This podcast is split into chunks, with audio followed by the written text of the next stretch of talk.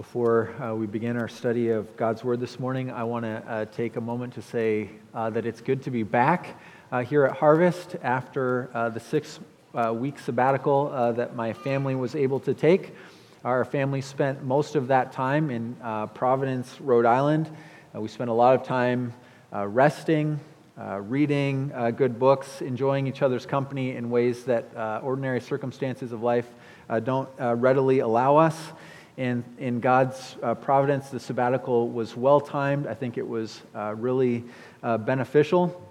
Uh, I've told people who have asked about the, the sabbatical uh, that one of the things that has struck me about it uh, was just um, an appreciation that God knows what I need as, as one of His children, and a real sense that through this time of rest, He was exercising His, his fatherly care over me and, and my family. And so I'm grateful for that. I'm also grateful uh, to you as the congregation for supporting uh, us and, and allowing us to go on sabbatical. I thank you for uh, those of you who prayed for us and, and those of you who have expressed uh, interest in our, our time away.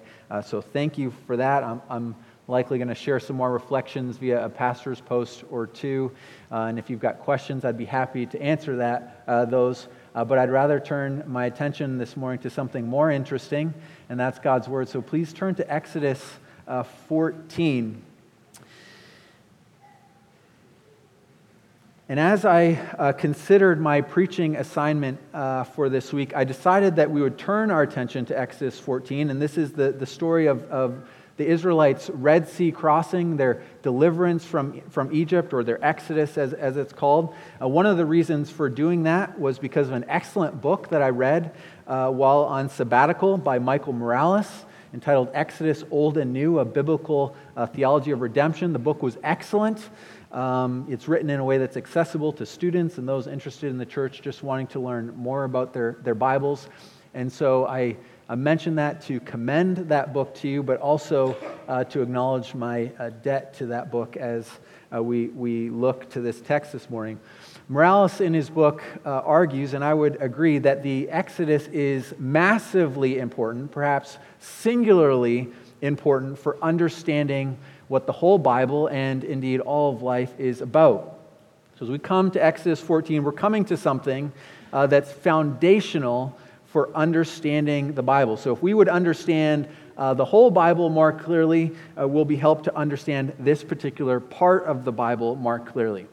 And if we can understand the Bible more clearly, we might know God more clearly. And that's, that's our aim this morning. So, it's going to require some careful thinking. Uh, we're going to uh, go to some different texts, so you're going to want your Bible close at hand.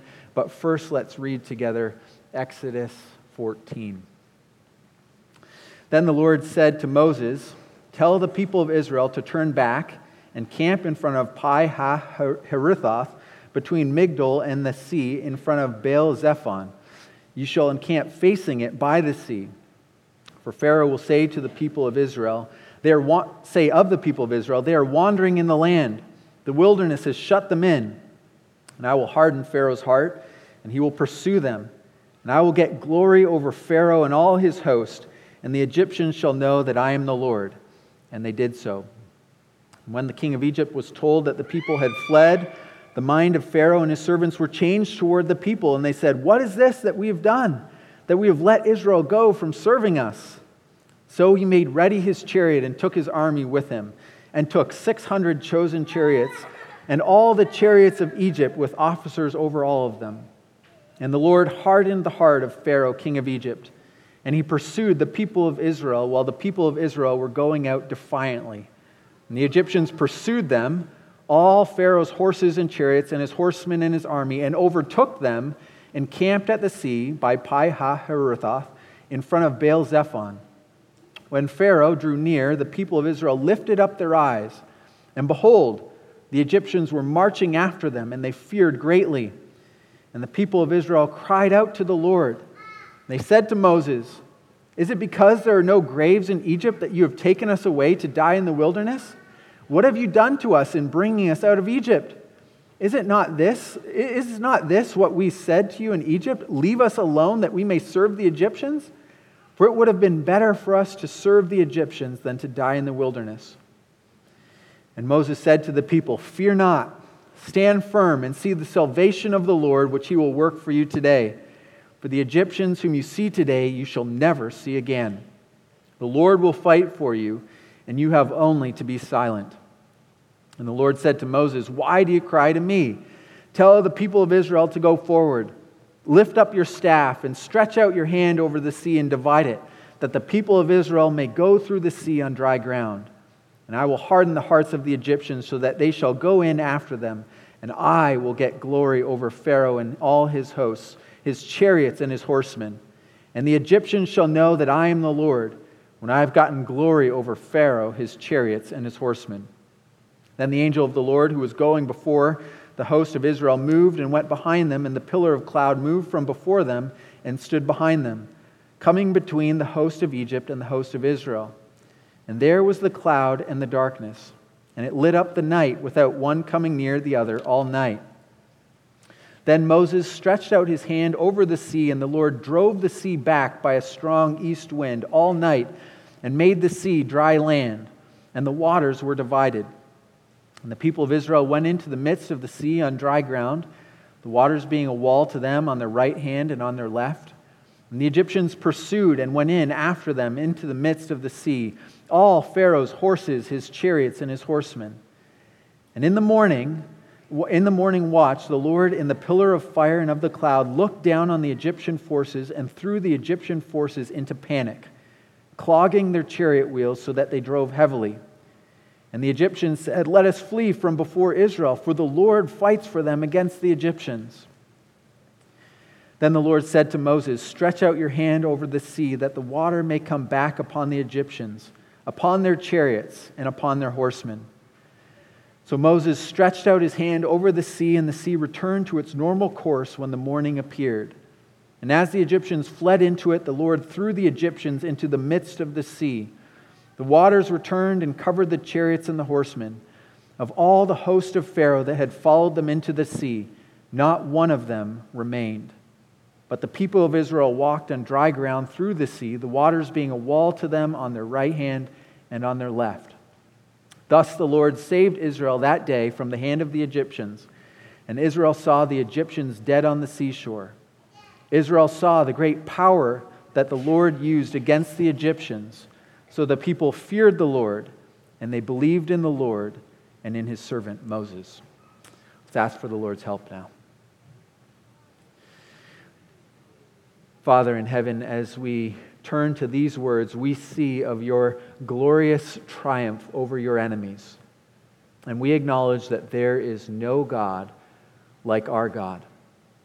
And so, Lord, as we see in Scripture the recounting of your marvelous deeds, so, Lord, I ask that this sermon would be just one example of that, that we do together as a congregation, rehearsing your great salvation, that we might grow in fear and we might grow in faith.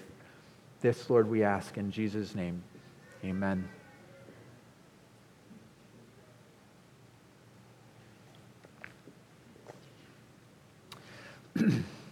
so, the chapter that we've just read illuminates the message that every person must affirm in order to be a Christian.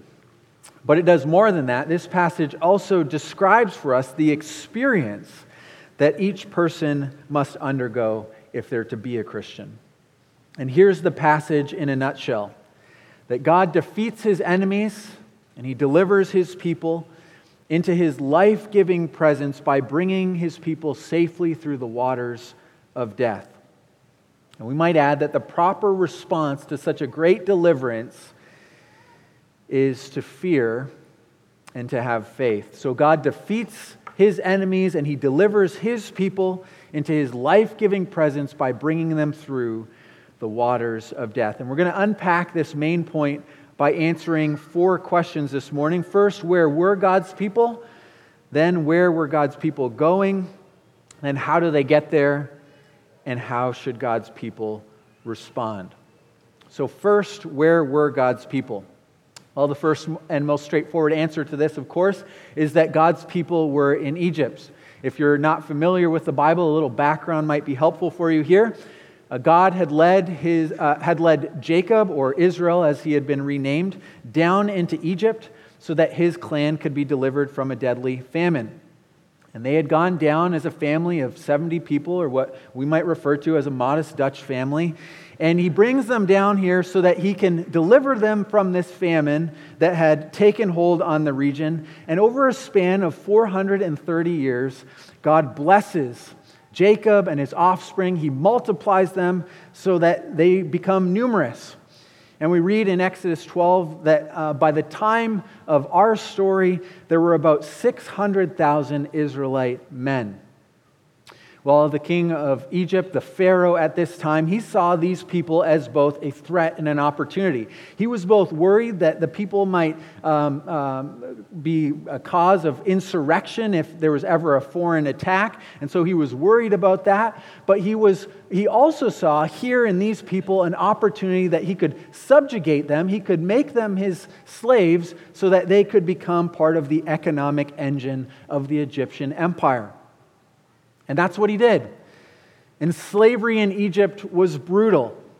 And under the, the ruthless oppression of the, their Egyptian slave masters, Israel cries out to God, asking for help, asking for deliverance. But if we might say that um, Israel was in Egypt, we need to say that uh, there's more going on here in the story. Because if we just say that Israel was in Egypt, we're missing an important layer. Because when we read the book of Exodus, when we read about Egypt in that book, we're meant not merely to think about a place on a map. Egypt is laden with a much greater symbolic value in the book of Exodus. When we read about Egypt in the book of Exodus, we are meant to think not merely about this place on a map, but we are meant to think about death. Or maybe in a more concrete image, we're meant to think about Egypt like one big watery grave. Now, our Bible gives us clues that we're supposed to think this way, that we're supposed to associate Egypt with death. Consider how the book of Exodus tells the story of Israel's time in Egypt. What does it begin with? It begins with this deadly state sponsored massacre of the Israelite boys in the waters of the Nile River. And how does their time in Egypt end? Well, the narrative in Egypt ends by a deadly departure through the waters of the Red Sea. So the story begins and ends with two deadly bodies of water. The Nile River consumes the sons of Israel, the Red Sea consumes the sons of Egypt. But there's more than just these two events. In between, we see that there is the misery and life destroying reality of Israel's bondage. But there's also the deadly plagues. There's the death of the Egyptian livestock. There's the plague of deadly hail. There's famine inducing locusts. And finally, there's the death of the firstborn sons. So we, we see in between these book, bookends that there's just death associated with this place. But the Bible also makes another connection that helps us understand Egypt as a type of watery grave. In ancient times, the sea was associated or understood as a place of chaos and disorder and death. This chaos was an enemy to God's created order.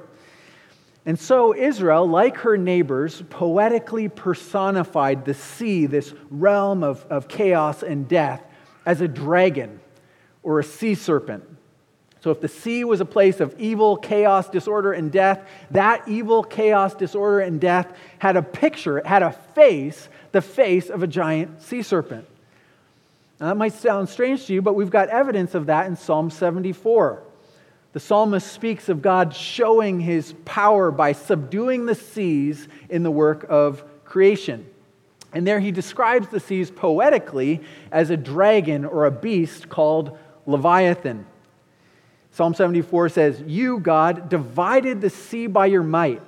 You broke the heads of the sea monsters, or dragon is the word, on the waters. You crushed the heads of Leviathan.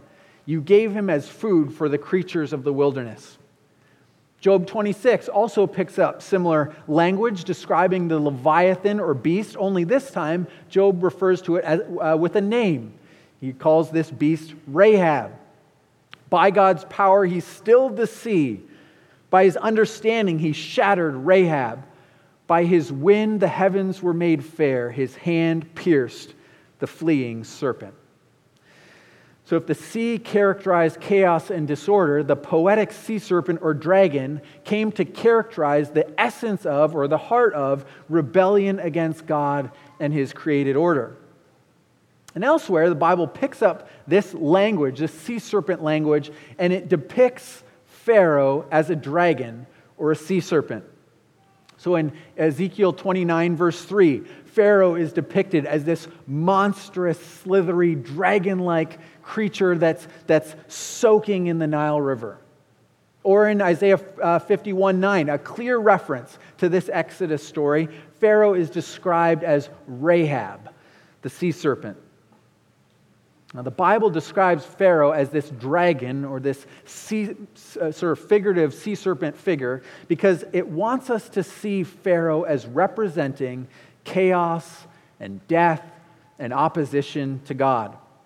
And so, if Pharaoh is, is depicted as this sea serpent like creature, his kingdom should be understood as that sea serpent's deathly, watery realm.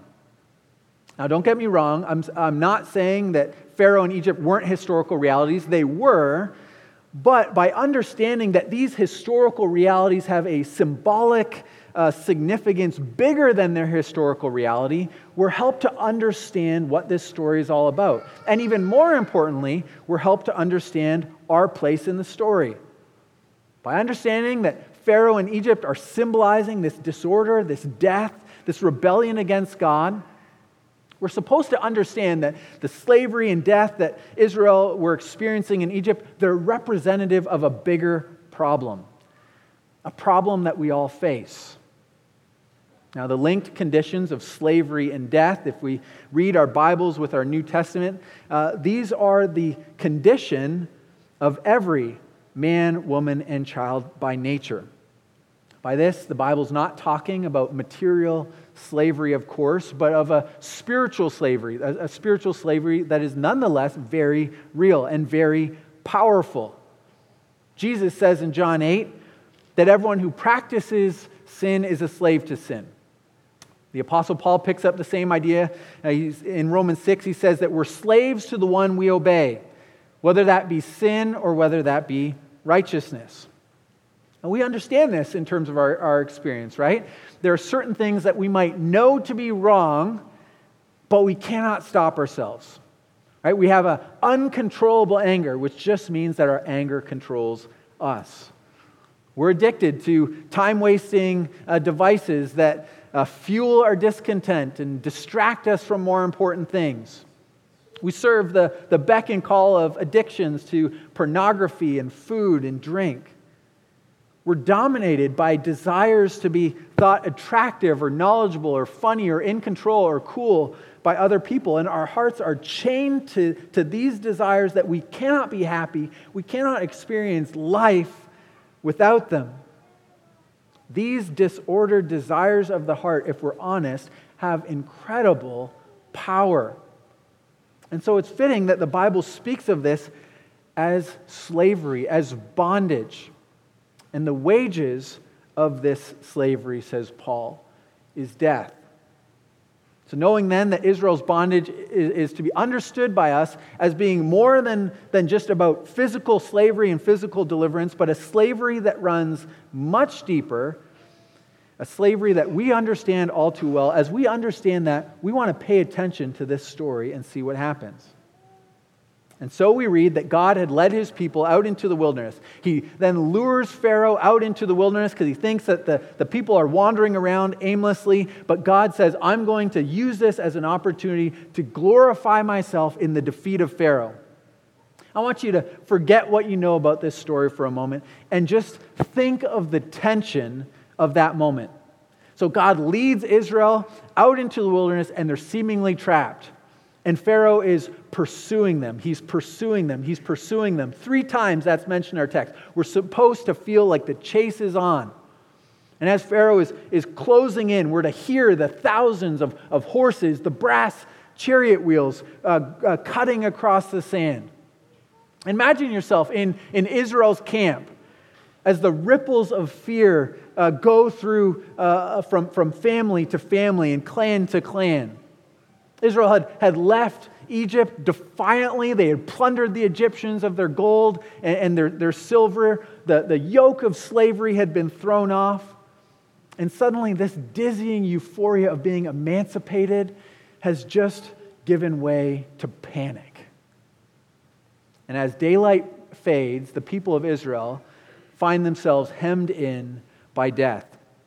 They've got the sea in front of them, they've got Pharaoh's army behind them, and fearing for their lives, they cry out, first to God and then to Moses. And their cry to Moses goes something like this What have we done? What have you done? Why have you let us out here? Here's Israel, God's people slaves and subjects in this land of death. Now they're hemmed in by every side and they're starting to panic. So, where were God's people? They were living in the land of death, death and slavery. Second question where were God's people going? Well, God was taking his people from the land of slavery and death into the promised land and into his life giving presence. We go back to Exodus 6.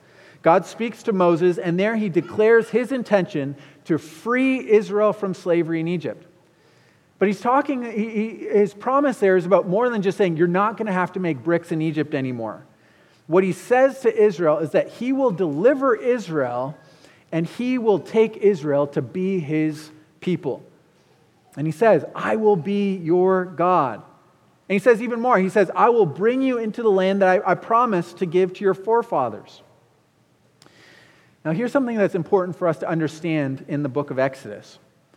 The Exodus was not primarily about a liberation from something, it was about a liberation for something. The Exodus wasn't merely about freedom from slavery, slavery or oppression, though it was about that, and it's true. But even more so, it was about God freeing his people from slavery so that they could be free to enter into his life giving presence and worship him. Moses, when he approaches Pharaoh as God's spokesperson, you might remember, he commands Pharaoh, let God's people go. Why? So that Israel might go out and they might serve the Lord at Mount Sinai. This command wasn't because God wasn't in Egypt. I mean, God is everywhere. But it was because God had promised to meet his people in a special way, first as he gathered them at the mountain, and then as he led them into the promised land. If you continue to read the book of Exodus, you see that God gathers his people there at the mountain. And then in the very last chapter, there's this dramatic scene where God's visible glory fills the, the middle of, of God's people, the tent of, of, of the, the, the, tabernacle. So there is, is God dwelling with his people. That is what God was freeing his people for. It's a movement from death reaping servitude to Pharaoh to life giving service in the presence of God. And if you're hearing that as a Christian, you should immediately think, that sounds familiar, right? Because it is. Salvation, according to the New Testament, involves a getting out of the realm of darkness and being transferred into the kingdom governed by God's Son. That's Colossians 1. We're brought from death to life. And in this kingdom transfer that happens, God breaks the power that He said enslaves us, the power of sin, and He brings His people into a kingdom where we're no longer slaves to sin, but we're now able to serve righteousness.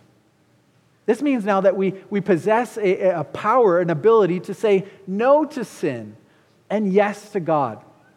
We're no longer enslaved to the old desires for control or approval or material pleasure or security, but we're given new desires from God. I don't have to entertain the bitter thought, but I'm free to entertain a contented one. Right? There's now something at work in me that says I don't have to lash out in anger at my kids or the addiction that previously enslaved me, though it, it may still be powerful and the road to full deliverance might be long and winding, that's no longer my master. This freedom doesn't mean that we never sin, but it means that when we do, it's at odds with our new status as people who have been rescued set free from sin. So when we sin, it's an inconsistency. It's a sign of a sort of spiritual Stockholm syndrome. Right? We're thinking too fondly of our captors, forgetting who they are and what they've done. For a Christian, when we return to sin, it's not who we are, nor is it who we will one day be. So, so though this kingdom transfer has happened, we've been set uh, free from slavery to sin now, and we've got God's presence who comes to dwell in us by the Holy Spirit now, the Bible tells us. Yet, as Christians, we understand that what God has liberated us for is not yet fully realized. We understand that in part, but not fully. One day we will. Revelation 21 speaks of the day in which God will fully realize that expectation, that He will dwell in the midst of His people, will enjoy His, his visible glory, His presence, and the, all the blessings that come from that as we stand before Him perfected. So that's where God is, is taking us as His people. He's taking Israel to, to Sinai and then to the promised land. He's taking us to this, this, this Mount Zion, this deliverance. But the question is how do these dots connect? We've considered Israel's slavery and ours. Their slavery in Egypt is a picture of our slavery to sin and death. And we've considered Israel's destination and, and ours. God intends to bring them out of slavery, to dwell with them at Sinai, and then in the promised land. God intends to do something similar for us. He brings us uh, out of sin. He, he dwells with us in the church, and one day he'll, he'll dwell with us in the new heavens and the new earth. So maybe if we can oversimplify it, we've got de- death and slavery over here on the one hand, and on the other hand, we've got life giving service in God's presence. And so the question is how do you move from here to here? How do we cross over from death to life? And as we consider how this question applies to us here today, another way of putting this question for us is how do you become a Christian? If, if, if this kingdom transfer is what it means to be a Christian, how does that take place? And here's the answer that God delivers us from our enemies and he brings us into his presence by bringing us through the waters of death by the hand of his chosen servant. For the Israelites, God does this by commanding his servant Moses to lift up his staff. And God then uses this powerful wind so that there's a high wall of water on their left and a high wall of water on their right, and there's this dry path for the people of Israel to walk through. And you can imagine, this would have been a surprising event for Israel. Right? In their minds, remember, the sea is dangerous, it's dark, it's deadly, it's death. It's a place of frightful destruction, it's a dead end. It's not the way of rescue. And yet, contrary to every expectation, God powerfully, miraculously opens up a way through the water. Now, let's be clear. What was going to happen was not done because Israel deserved it. At the first sign of trouble, right, Israel's crying out already, Oh, we wish we were back in Egypt. Right? These were fickle, doubting, double minded people. And yet, uh, even as, as Moses bears God's reproach against the people for their grumbling in verse 15, God speaks a word of deliverance through Moses. He announces that salvation is at hand. He says, Tell the people, go forward, pass through the sea on dry ground. I will get glory over Pharaoh. They will know that I'm the Lord.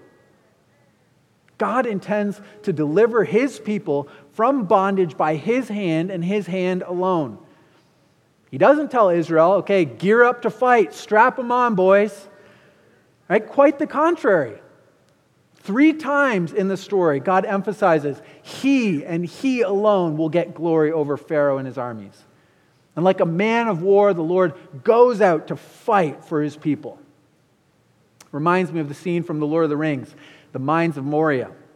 The motley crew, the hobbits, elf, dwarf, wizard, Right? They're passing through this dark tomb like mine and they encounter their Balrog, this fearsome monster of the deep. And Gandalf sends his friends across Durin's bridge. He will fight the Balrog. You shall not pass. Right? And his friends only need to cross over the bridge behind him to safety.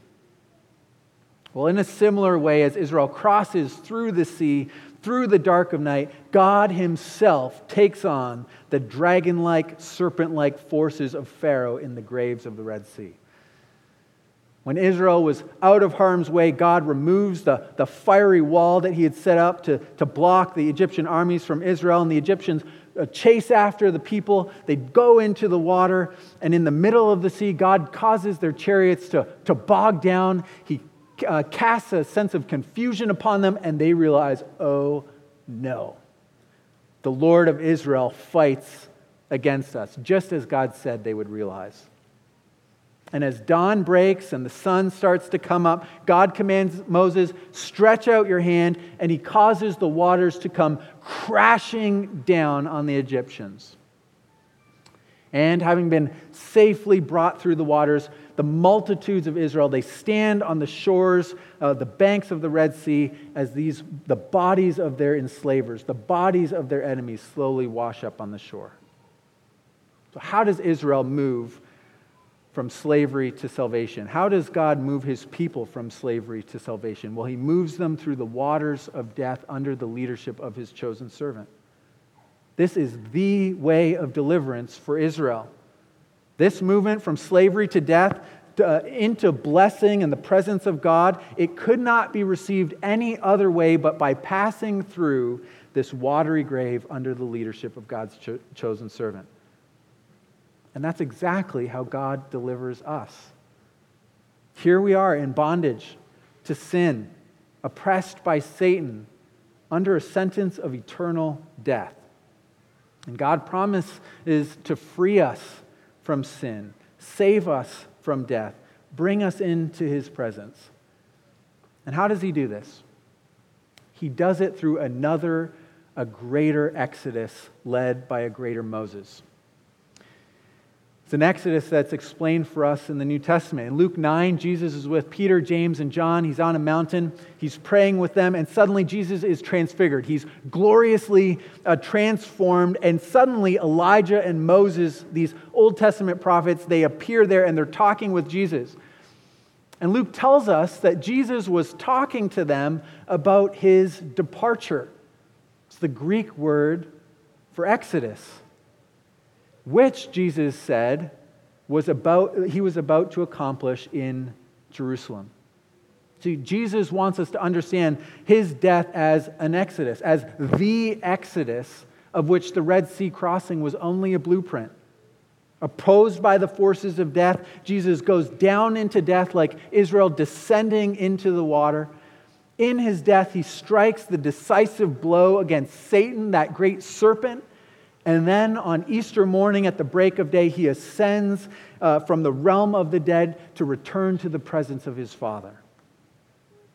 But just as the Exodus was a pattern of Jesus' anticipated experience, Jesus' Exodus is a pattern of your experience and mine if we're Christians. Paul makes this point in Romans 6, a passage I've referred to a couple times already, that to be a Christian is to be someone who's been united to Jesus by faith so that we have participated in his exodus, his death, his burial, his resurrection. Paul makes this point more explicit in Colossians 2. Speaking of those who uh, have been joined to Jesus by faith, Paul says that in Christ's death, we've been buried with him and we've been raised with him from the dead and that in the exodus of his death and resurrection, and in our participation in that with him, Paul says that Christ has triumphed over the powers that had formerly held us captive. Fighting for us, he has conquered Satan, sin, and even the last enemy, death. And in the dark night of Good Friday, we died with Christ in order that we might rise with Christ at the dawn of Easter morning having participated in his exodus, we've been freed from slavery to sin so that we might live uh, with God and live for God, that we might enjoy his blessed presence forever. And so, all this brings us to our last question How should participants in such a great deliverance respond? Well, look at verses 30 and 31. Thus the Lord saved Israel that day from the hand of the Egyptians. And Israel saw the Egyptians dead on the seashore. Israel saw the great power that the Lord had used against the Egyptians, with the result that the people feared the Lord and they believed in the Lord and his servant Moses. Now, as shocking as it would have been to suddenly see all these bodies wash up on, on the shores of the sea, Israel's fear was not purely a matter of being afraid. All we need to do is read the celebratory song that, that, that takes place in the next chapter to see that fear needs to be, mean something more than just being terrified. Instead, fear, as it's used elsewhere in Scripture, is used here to describe a trembling delight in God's goodness to his people at delivering them and defeating his enemies. It's that, that, that trembling, right? Like my son on Christmas morning when he sees the presents under the tree. He's just filled with this deep experience of, of wonder and goodness. Calvin says of this passage that fear here not only describes being gripped by a deep reverence for God, but a moving apprehension of God's sweet and delightful goodness to his people. And this helps us understand why, why Exodus moves so quickly from fear to belief. It doesn't see these two things at odds because the people's hearts were suddenly apprehended by the sweetness of what God had done for them. And so they realized that He was worthy of their trust, He was worthy to be believed upon. God had flexed His power to slay the serpent, to slay the enslaver, to bring them into life so that they could see that they could trust him and his servant. Now, if you're a Christian here today, is this not your testimony? Maybe you can't point to a moment where uh, you knew you were converted or the moment you came to a saving faith in Christ. But did you not see that in the person of Christ Jesus, we, God was offering miserable sinners like you and I, he was offering us a goodness that we didn't deserve. Were you not drawn by wonder when you saw that in Christ Jesus, God had made a way for you to be freed from sin, rescued from death, delivered from the evil one? Did you not look to the cross and look to the empty tomb? Maybe as the, the preacher was preaching, or as you were reading your Bible, or, or, or having this conversation with a friend, did you not look there and perceive the salvation that God had worked for sinners through his chosen mediator and tremble to realize that here he was an object worthy of your trust? Now, maybe you're thinking, yeah, you know, I think probably sometime I, I did think that. Way back when, I mean, surely I must have. Sounds familiar? Friend, if that's you, it may be that you have saving faith. And yet, since we're called to live daily by faith in Christ, and since faith springs out of a heart that is captured by this trembling fear, this trembling excitement and delight in Christ, come, stand on the shores, as it were, and see the deliverance of your God. Today, come back to the pages of your Bible. See the salvation of God afresh and have your faith strengthened. See how Christ, your mediator, tasted death for you. How he saw fit to, to lead you from death to glory by his own suffering, that he might be the captain of your salvation. See how, through not only his own death, but from his rising from the dead, he has destroyed him who has the power of death, the devil. See how he has done this for you, you who were subject to bondage and death, that you might be delivered and ransomed and redeemed unto God. See the salvation of your God in his chosen servant, his Son, our Lord Jesus. See, tremble, believe. Very briefly, let me close with a word. Perhaps there are some of you here this morning who are not Christians. Here's the good news that Christ is still leading people in this great exodus today. He is still bringing people out of bondage and slavery to death today. There are many today who will be led out. He stands. All you need to do is come. You might have questions, you might have doubts, you might have fears. Certainly the Israelites had them as they were walking through the waters. But he stands at the door, as it were. He stands with the waters parted, and he invites you. He beckons you, He pleads with you, come. Here is one who has worked a salvation for you to be set free from sin, free from death. Come, see, tremble, and know he is worthy to be believed on. Amen. Oh God, we thank you that you have worked so marvelously a salvation for sinners like us. And we thank you for stories like the Exodus, this great deliverance where we see the pattern of our salvation. And for those of us who have passed through the waters with Christ Jesus, our hearts sing. They are thrilled to see this is our story. Here is the captain of our salvation. Here is the one who has led us through. Here is the deliverance that is ours today.